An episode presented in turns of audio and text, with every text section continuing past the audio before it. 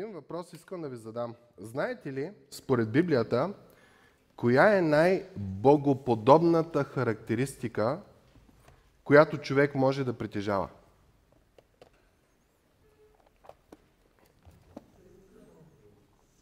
Не чух, извинявайте. Любовта, добре. Друго може ли да има? Основата на нашата вяра в какво се крепи? Няма да ви мъча, извинявайте. Прошката. Това е, може би, след проблема с парите, сребролюбието, това е, може би, второто нещо, с което почти всеки християнин страда. С прошката. И нека се замислим, сигурно във вашите моменти сте имали моменти, когато някой ви е наранил и вие с най-голямо желание сте стояли и чакали той да дойде да ви се извини, да признае вината си и вие с отворени ръце бихте били готови да му простите. Нали така? Защото прошката е велико дело. Библията, ако искате вярвайте, говори за прошката и сам нашия Господ и Спасител говори за нея. Затова ще ви моля да отворите на Евангелието на Матей, глава 18, ще прочетеме няколко стиха.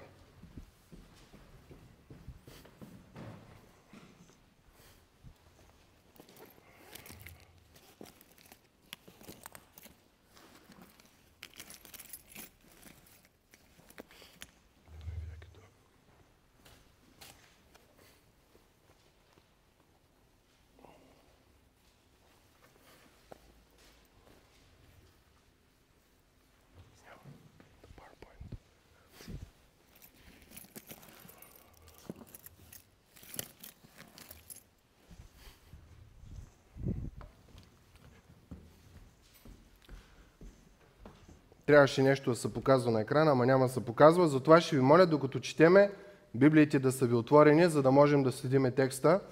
Нашия Господ и Спасител ни учи на много дълбоки неща. Толкова дълбоки, че ви казвам, като се тръгнем от тук, няма да ни е приятно. Защото Богът на прошката ще учи неговите хора относно прошката, която той очаква те да дават. Много е важен текст. Евангелието на Матей, глава 18, от стих 15 ще започнем да четеме. И ако съгреши брат ти спрямо тебе, иди покажи вината между теб и него насаме. Ако те послуша, спечелил си брат си, но ако не те послуша, вземи със себе си още един или двама, и от устата на двама или трима свидетели ще се потвърди всяка дума. И ако не послуша тях, кажи това на църквата, и ако не послуша и църквата, нека ти бъде за теб езичник и бирник. Истина ви казвам, каквото вържите на земята, ще бъде вързано на небесата, и каквото развържите на земята, ще бъде развързано на небесата. Пак ви казвам, че ако двама от вас се съгласят на земята за каквото и да е било нещо, което да поискат, ще им бъде дадено от Моя Отец, който е на небесата. Защото където двама или трима са събрани в Мое име, там съм и аз посред тях. Тогава Петър се приближи и му каза, Господи, до колко пъти като съгреши брат ми спрямо мен да му прощавам? До седем пъти ли? Исус му каза, не ти казвам до седем пъти, а до 77 пъти. Една много интересна тема, директно Исус започва, когато някой съгреши срещу тебе. И тук искам да попитам, има ли хора, към които някой да е съгрешил срещу вас? Някой да ви е обидил, някой да ви е наранил, някой да ви е пренебрегнал? Ако искате, вдигнете ръка, ако искате, кимнете с глава. Горе-долу знаем, знаем за какво говори. Исус не говори за чужди неща. Друг път пък ще ви питам дали вие сте нагробили някой, наранили някой. Няма да ви кажа коя служба, защото няма да дойдете на църква. Но днес ще говорим за моменти, когато вие сте жертвата. Ще говорим за моменти, когато вие сте унеправданията. Ще говорим за моменти, когато към вас се е отправена обида, към вас се е отправено нечестие и въпросът, който ще зададем е какво трябва да правим в тази ситуация? Нека да четеме текста. Стих 15. Ако съгреши брат ти спрямо теб, до тук добре, всички ръце вдигнати, има някой, който е съгрешил срещу нас. Това, на което ни учи културата, в която живеем, какво е? Ако някой съгреши срещу мен, какво той трябва да направи? Трябва да дойде да се извини, нали така? И малки деца, като направят някаква беля и ако бащата е сърдития, нали, в кавички, майката отива и казва, иди при татко и кажи, много се извинявам, няма да го направя. Едно време ни учиха, когато две деца се сбият и нахванат, само когато нахванат, отиваш и казваш на други, извинявай, мил другар, че повече няма да правя така. Знаете ли тази фраза? Едно време научиха на Изус а, с нея. Ти чуйте обаче, Богът на прошката какво казва? Ако съгреши брат ти спрямо теб, иди. А. Не той да дойде при тебе, ами ти иди при него. Малко странно. Не е той, който е виновен да отиде и да каже, извинявай, мил другар, че аз повече няма да правя така. Не е да отиш да кажеш, извинявай, аз повече наранихте, няма да правя така. А чуйте как върви текст. Иди, покажи вината му между тебе и него насаме. Ако те послуша, спечелил си брат си. Само върху този стих са изписани сигурно 20 книги, които аз знам. Как се прощава?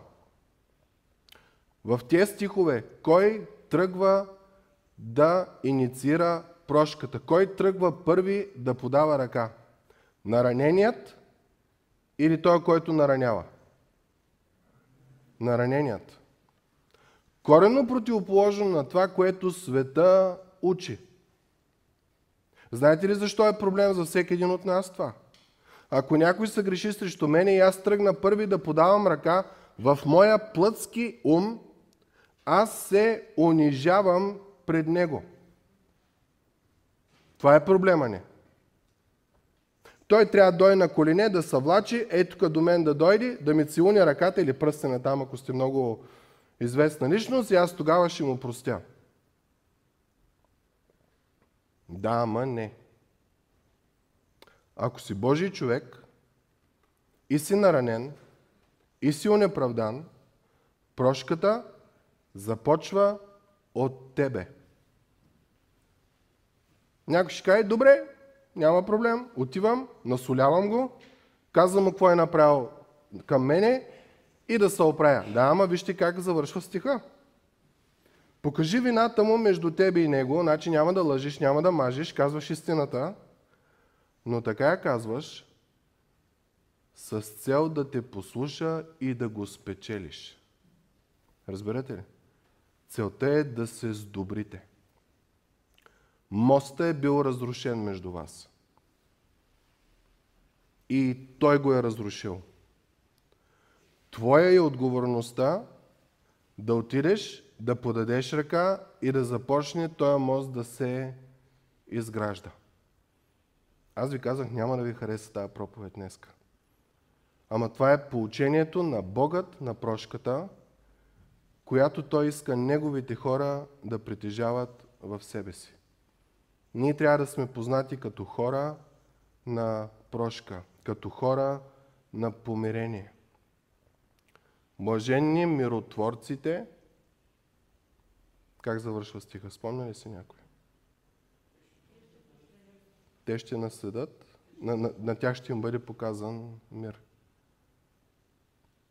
Миротворец означава да си невинен, срещу тебе да има нещо лошо показано и ти да отидеш да се помириш.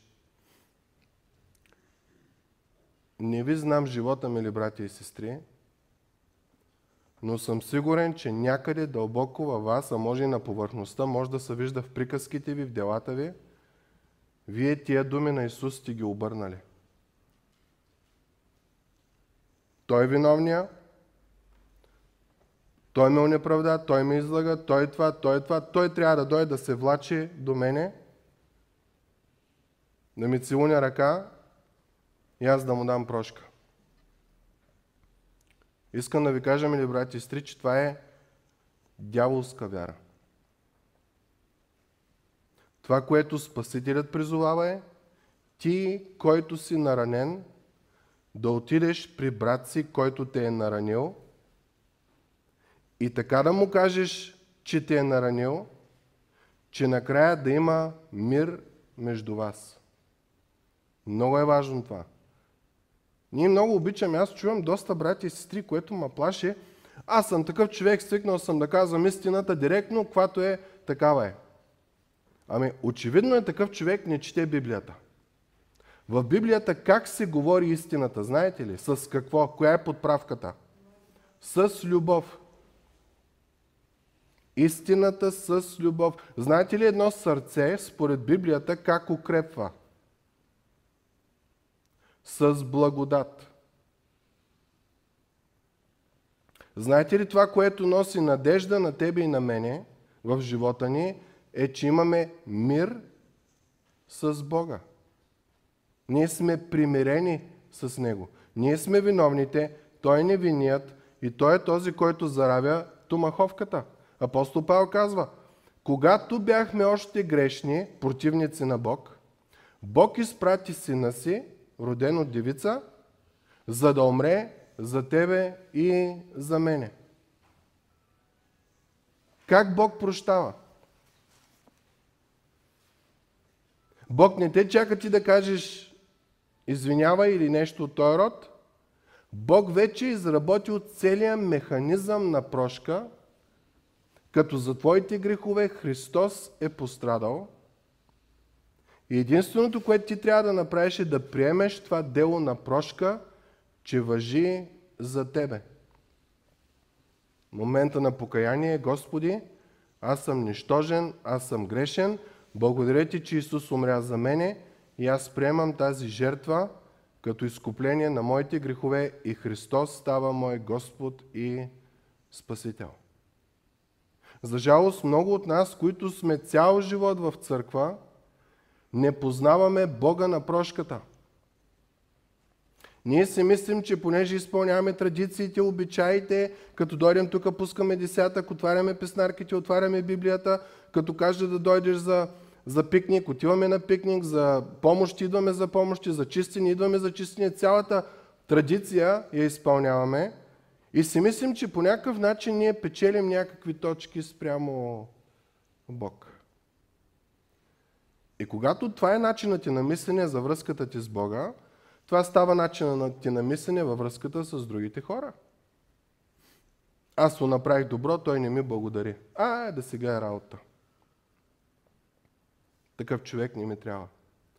Представете ли си, че Бог всеки ден, ама всеки ден, показва добро към тебе и към мен. Факта, че си се събудил и че си жив, здрав и дишаш, имаш сили да работиш. Благодарите ли всеки ден на Господа за това? Освен за другите неща, които са очевидни, как ви помага, как ви ръководи в, в деня. Представете си, ако Бог има същия менталитет като вас за едно нещо, ако не му благодарите, Бог да каже, ай, гледай се работа, повече няма ти помага. Ние ще сме живи и умрели. Та проблема какъв е? Призивът, който Христос дава, е, когато си наранен, ти първи подаваш ръка. Когато си онеправдан, от тебе зависи да се помириш с този, който те е наранил. И думата тук е доста силна. Ако съгреши брат ти, ако извършил грях срещу тебе, лъжа, кражба, нали, такова нещо. Ти иди ти протигни ръка, ти му кажи, ама така му кажи, че да можеш да спечелиш брат си. И в някои случаи човека е толкова твърдоглав, че дори с любов да отидеш, двамата, които сте, ти и той, двамата събрани да се помирите, той не те послушва. Исус дава, продължава нататъка. Стих 16. Но ако не те послуша, вземи със себе си още един или двама, двама или трима, нали? образно, вие и тях двамата, и от устата на двама или трима свидетели да се потвърди всяка дума. Причината отново е една – помирение.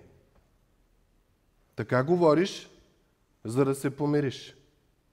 А, нека си признаем, можем едно и също нещо, така да го кажем, че повече този човек да не иска да има нищо общо с нас и нещо със същата тема, по такъв благ начин можем да го кажем, че човека да осъзнае грешката си. Ще ви дам един пример. Преди доста години в църква имаше един човек, който крадеше пари. Така някой си остави чанта някъде, той отиде и бръкне и вземе парите. Не беше човек в нужда. Просто не знаем защо. И се бяхме събрали и мислим какво да правим в тази ситуация. Вариантите, разбира се, знаете, първият вариант е айде. Чупката. Защото като го питаш крал ли си, кой ще каже крал съм? Никой не казва тия неща, дори той, който е крал. Трябва да те хванат на место престъплението и всякакви такива неща. Тогава събрахме една група и отидахме при този човек и му казахме, знаем, че крадеш. И почна, а, ама не, аз не крада, знаем, че крадеш. Но искаме да ти кажем, че ти прощаваме. И искаме да възобновиме взаимоотношенията си. Искаме да те увериме в нашата любов към тебе. Молим те, спри да крадеш. Аз ви казвам, мили брати и сестри, този човек не е само, че остана на служба, аз си мислих, че ще си тръгне, ядосан, нали, разкрит, остана на служба и така доста време оставаше в църква, докато не са ожени и тръгна с семейството си. Та, от опит аз мога да ви кажа, че когато вие сте онеправдания и подадете ръка с цел да се сдобрите, винаги работи. След малко ще разбереме коя е причината да работи. Значи Исус какво казва? Ако той се греши срещу тебе, ти отиваш при него. Това са двама човека, нали така? Ако не те послуша, отиваш ти и още един или двама и ставате двама или трима. Ти и още двама, трима или ти още един и той, който е виновен, трима, двама или трима и отивате към този човек. Нека да продължим да четем. Ако и тях не послуша, стих 17, кажи това на църквата, и ако не послуша и църквата, нека бъде за теб езичник и бирник. Ето и частта, където е малко трудна ние да, да разбереме какво означава това нещо. Значи очевидно е, отиваш с свидетели, двама или трима, които са го видяли, защото примерно ти си отишъл и си му казал, видяхте, че крадеш, той казва, не е вярно, лъжиш.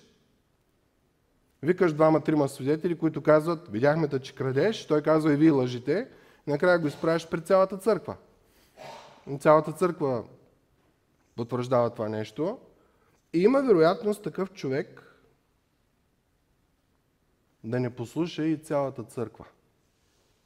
И тук е трудната част. Три пъти ти си се опитвал да се сдобриш с този човек. Първия път насаме, втория път ти си извикал двама или трима свидетели, един или двама свидетели. Нали, Библията казва, което се потвърди от двама или трима свидетели, то е вярно. И третото е ти викаш цялата църква събрание, за да може този брат да бъде възстановен. Ти, който си невинен, трябва да правиш всичко това. Знаете ли колко усилия е това? Колко нерви е това? Обаче интересното е, че Исус тук въобще не го интересува как ти се чувстваш като наранен. Унеправдан или пренебрегнат.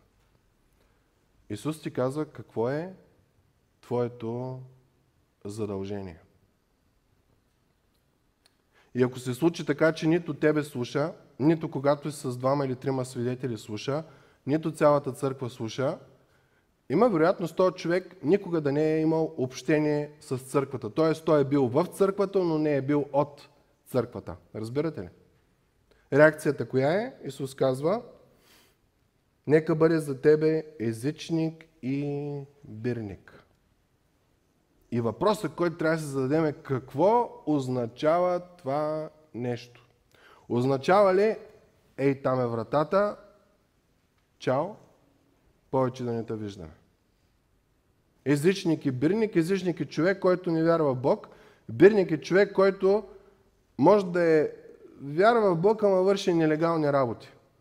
Знаете, тия данъчните, които лъжиха народа, понеже се събираха заедно с Римската империя.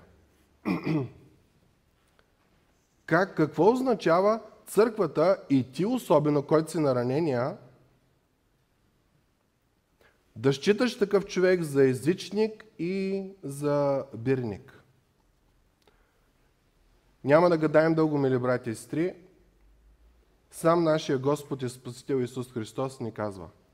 Какво беше отношението на Исус към езичниците и бирниците? Спомняте ли си? Изгонваше ли ги от присъствието си? Не. Ама май най-много внимание на тях отделяше, а не на тия, които са праведни. Ще ви прочита няколко стиха. Матей 9 глава. А фарисеите, като видяха това, казаха на учениците, защо вашия учител яде, а там яденето е момент, в който ти се разкриваш, момент, в който ние знаете, като седнем на маса, сме много близки дни с други. Защо вашия учител яде с бирниците и грешниците? По-нататък в 11 глава на Матей, дойде човешкия син, който яде и пие и казвате, ето човек, лаком и винопиец, приятел на бирници и грешници, но пак мъдростта се оправдава от делата си, казва Исус. По-нататък Матей 21 глава, Исус казва, Йоанн дойде при вас в пътя на правдата, не му повярвахте, но бирниците и будниците му повярваха, вие като видяхте това, дори в последствие не се разкаяхте, за да му вярвате. Което означава нещо още по-лошо за нас, които имаме проблем с прошката.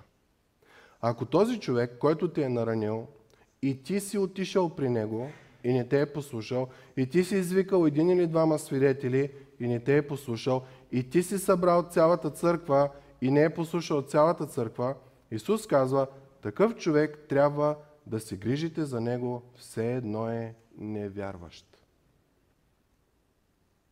Това е момента, когато ти показваш неимоверно количество любов към този човек.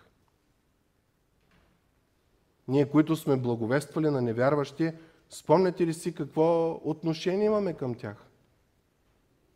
Грешки, които правят, ние не ги критикуваме, ами сядаме на колене и започваме да се молим към тях, за тях. Какъв е характера ни спрямо такива хора? Благ. Те още не знаят Божиите истини. Ние не можем да им налагаме Божиите заповеди в техния живот. Те не познават Бог. Там е буквално, както една сестра в църквата казва, той е като едно бебе, което се нана и ти трябва постоянно да чистиш около него. Това е човекът, на който ти благовестваш. То това, което Исус казва тук е много радикално. Ако ти си унеправдания, ако ти си наранения, твое задължението да отидеш и да подадеш ръка на този, който те е унеправдал, който те е обидил, който те е измамил. Ако не те послуша, не се отказваш. Викаш двама или трима свидетели да потвърдят това нещо. Ако и тях не послуша, не се отказваш. Отиваш пред цялата църква. Ако и цялата църква не послуша, не се отказваш. Започваш да се държиш с него като с бирник и грешник, което означава започваш с него във вярата от А, Б и В. Започваш от нулата. Че Бог е любов, че Бог се грижи за тебе, че Бог се иска любовта ти да, да покаже любовта си към тебе. Което означава, че ти започваш за този човек да се молиш и да постиш, за да може той да се върне във вярата.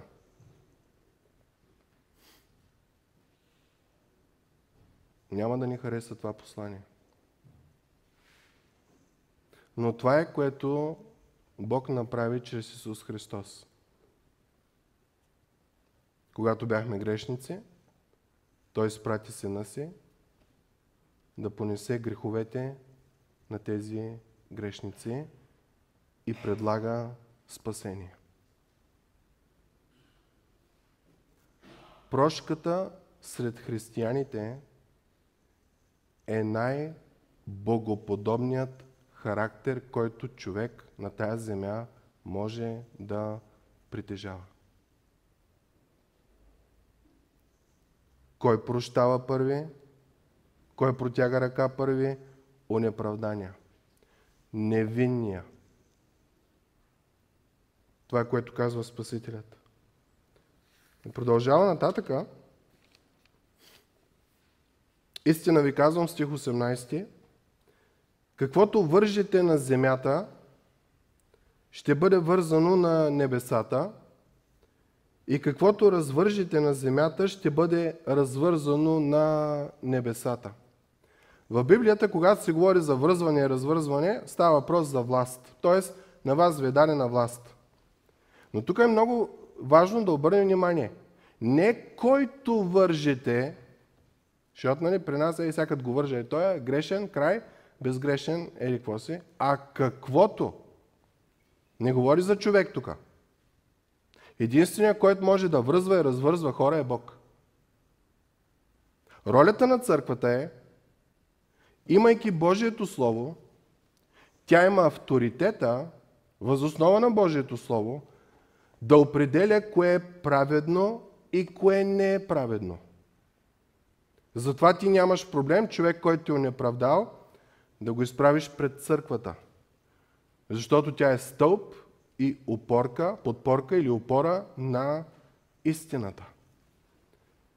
Та ти и аз като част от Христовата църква, разбира се, четейки си Словото, защото няма как иначе, имаме властта от Христос, възоснова на Неговото Слово, да определяме кое е правилно и кое не е правилно. Не защото ние си го измисляме, а защото го намираме тук и можем да го прилагаме в живота си. Разбирате ли?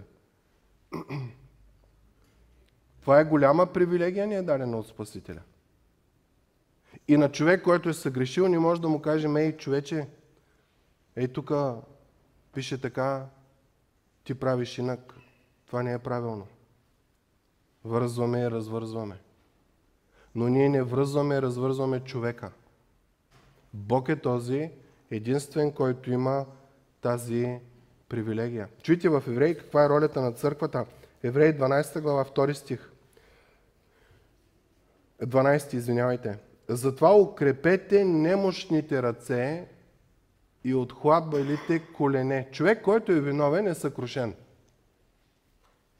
Дори да се прави на голямата работа, вътрешно чувството за вина го изяжда. И вероятността такъв човек, той да поиска прошка е много малка. Па не се знае, може и гордост да има в него. Затова казва, укрепете немощните ръце. Това е тия хора. И отслабналите колене. И направете краката си, за краката си прави пътища, за да не се отклони куцото, но напротив да бъде изцерено. Извинявайте. Търсете мир с всички и онова освещение, без което никой няма да види Бога.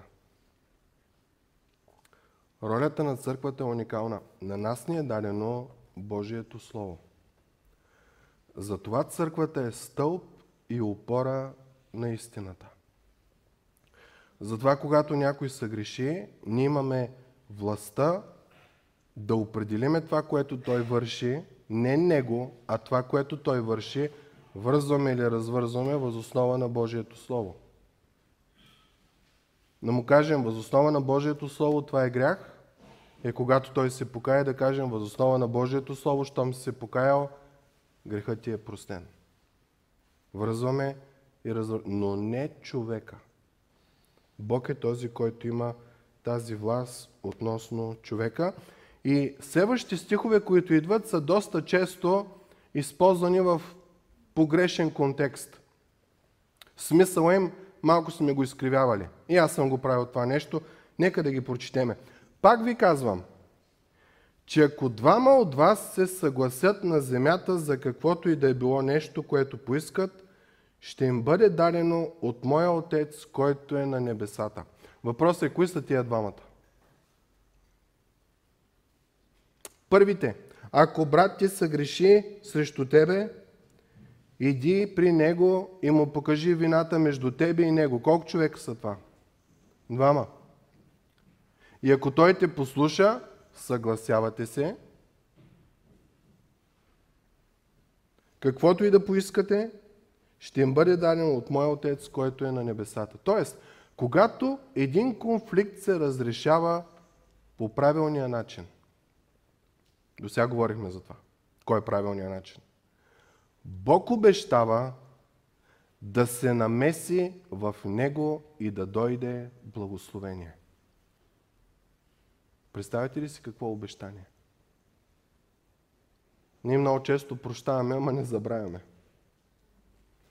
Когато Бог дойде, Той ще ни помогне да забравим.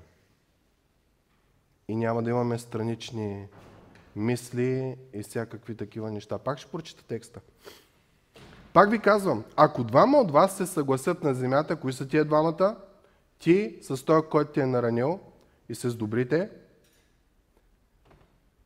и се съгласят за каквото и да е било нещо, което да поискат, ще им бъде дадено от моя Отец, който е на небесата.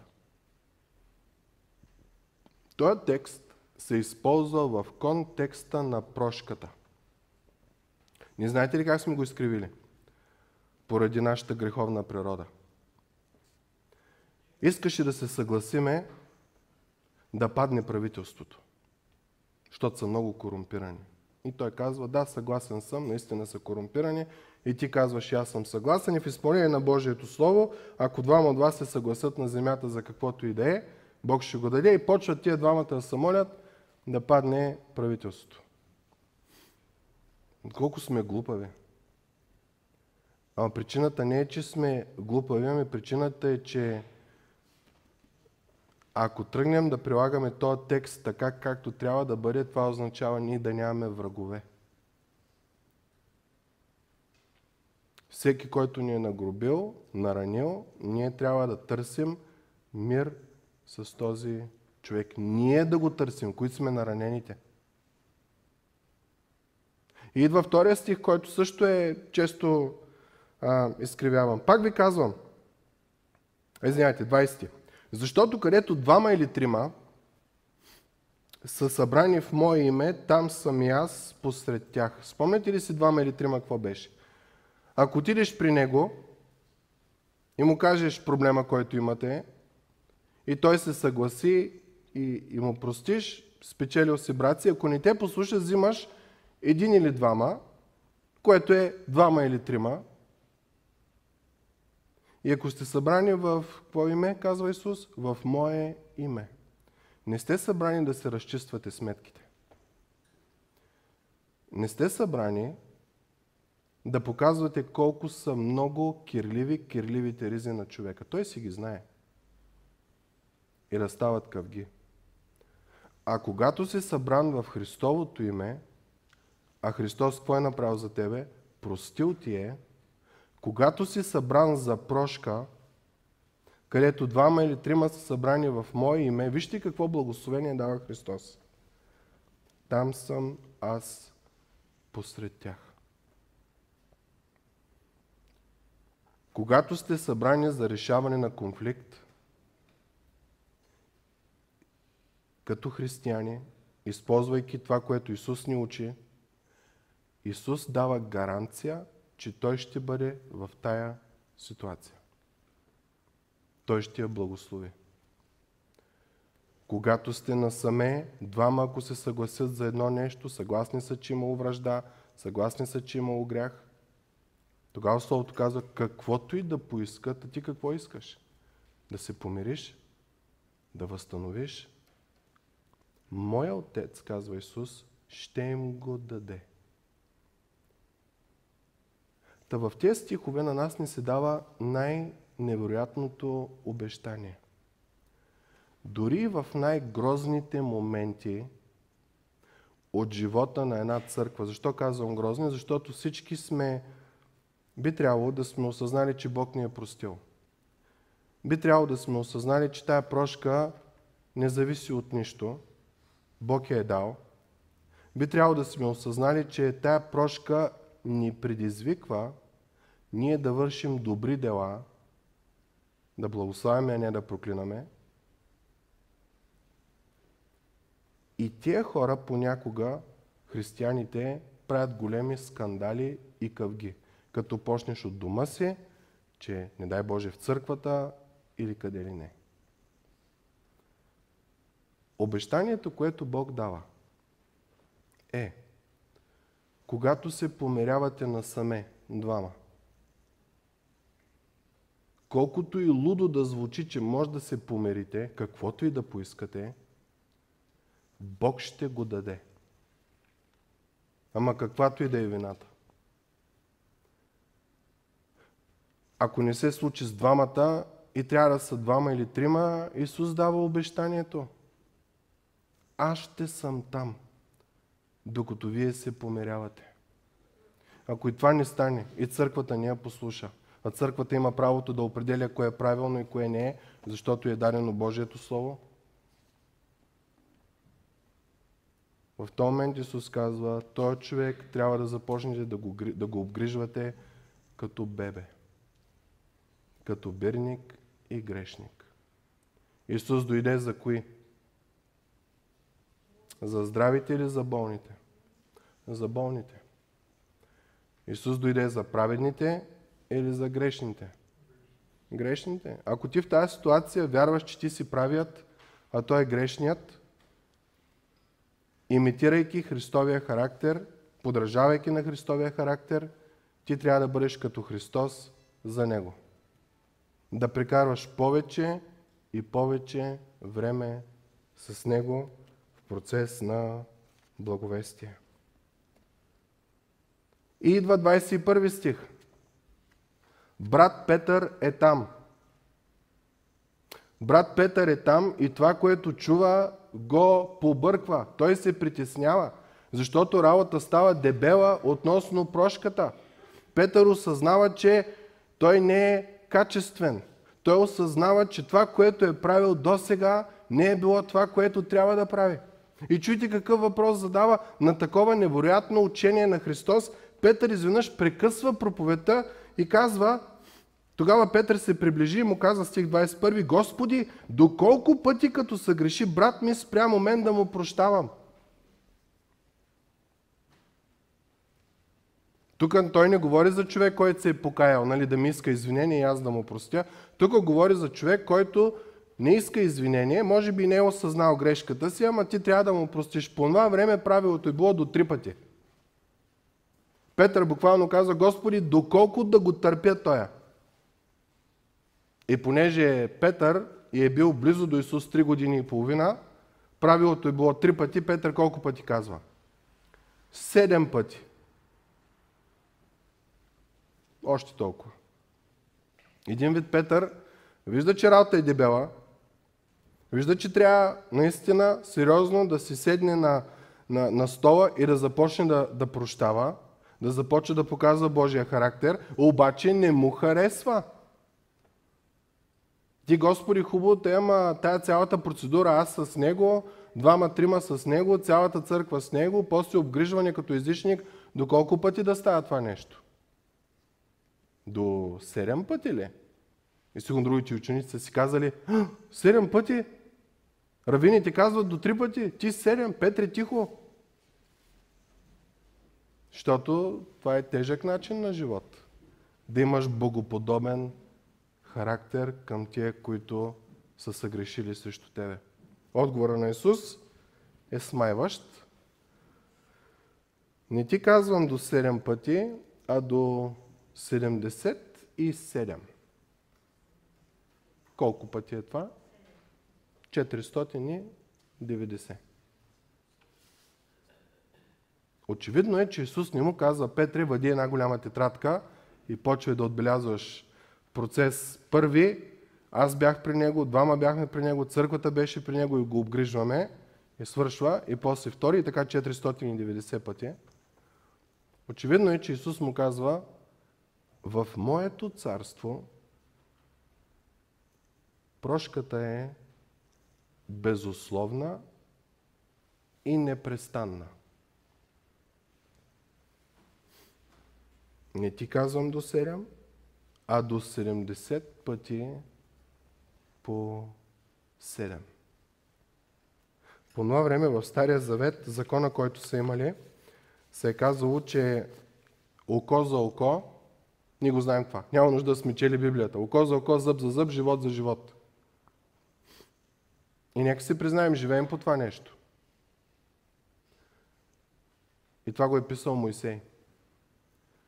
Само, че Моисей казва, че ще дойде един по-велик от него и каза, него слушайте. Кой е по-велик от Моисей? Нашия Господ и Спасител Исус Христос.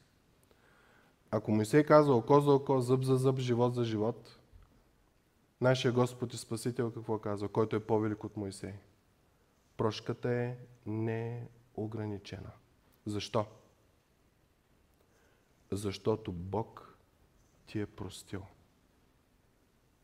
Причината тия стихове да са ни трудни, мили брати и сестри, на някой от нас, е защото не сме осъзнали Бог какво е направил за нас, за да ни прости.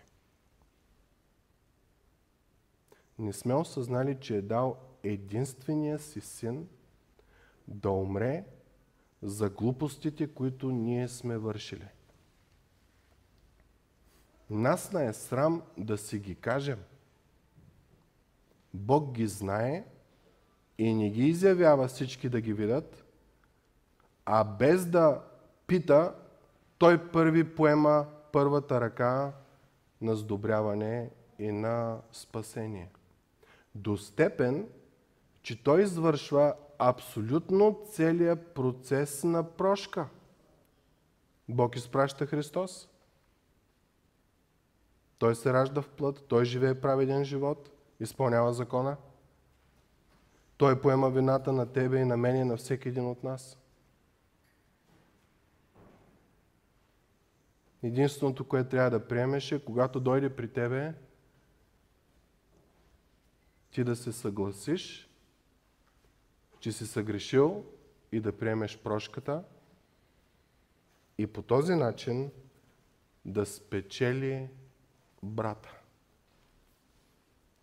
Това е начина по който ние, мили брати и сестри, трябва да прощаваме. Никакво извинение нямаме.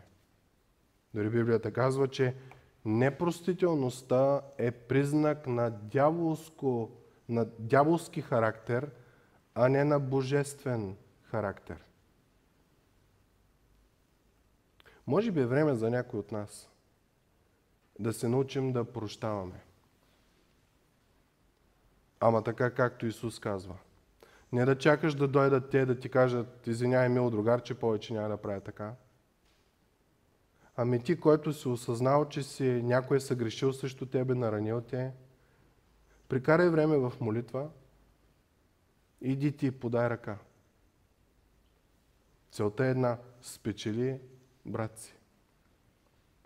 И дори да не те послуша, дори и другите да не послушат, дори църквата да не послуша, непрестанна любов и прошка към Него. Като бирник и грешник, като знаеш Твоя Спасител, Той, който ти е простил, как се отнасял с бирниците и грешниците. Постоянно е бил там. На тях е проповядвал. Когато е говорил, около него са се събирали. Защо? Защото са били думи на живот. От тебе, мили братко и сестро, ще излязат ли думи на живот? Битката ще е голяма, защото егото в нас, чувството за праведност е огромно.